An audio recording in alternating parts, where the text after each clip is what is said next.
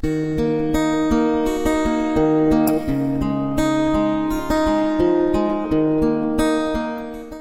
Vangelo di Matteo. In quel tempo, salito Gesù sulla barca, i suoi discepoli lo seguirono.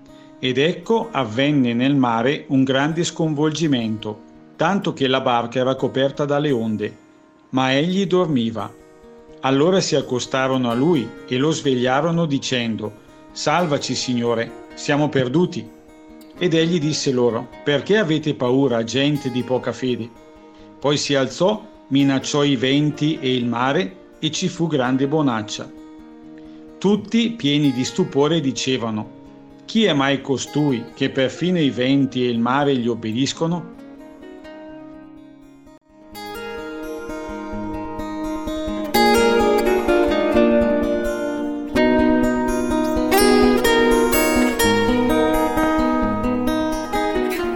È capitato più volte di soffermarmi a riflettere sulla frase ed egli dormiva.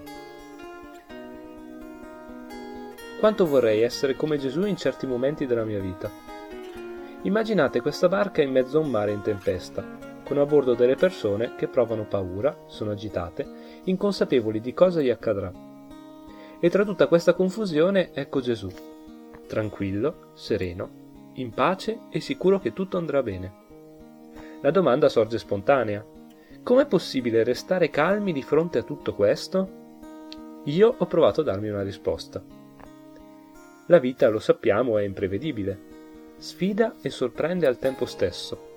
È fatta di alti e bassi, momenti difficili e critici alternati a istanti di pace e relax. A volte però, quando le cose vanno male, tendiamo a guardare il lato negativo invece di affidarci a Dio.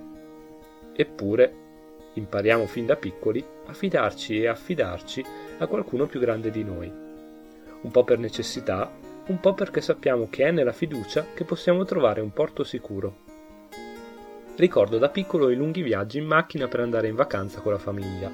Partivamo di notte ed io mi addormentavo sul sedile posteriore, tranquillo e sereno, come Gesù sulla barca. Mi fidavo di mio papà volante, non avevo paura.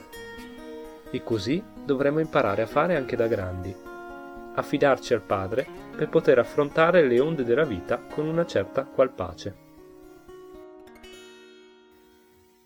Oggi affido nella preghiera le mie incertezze al Padre, che sempre veglia su di noi.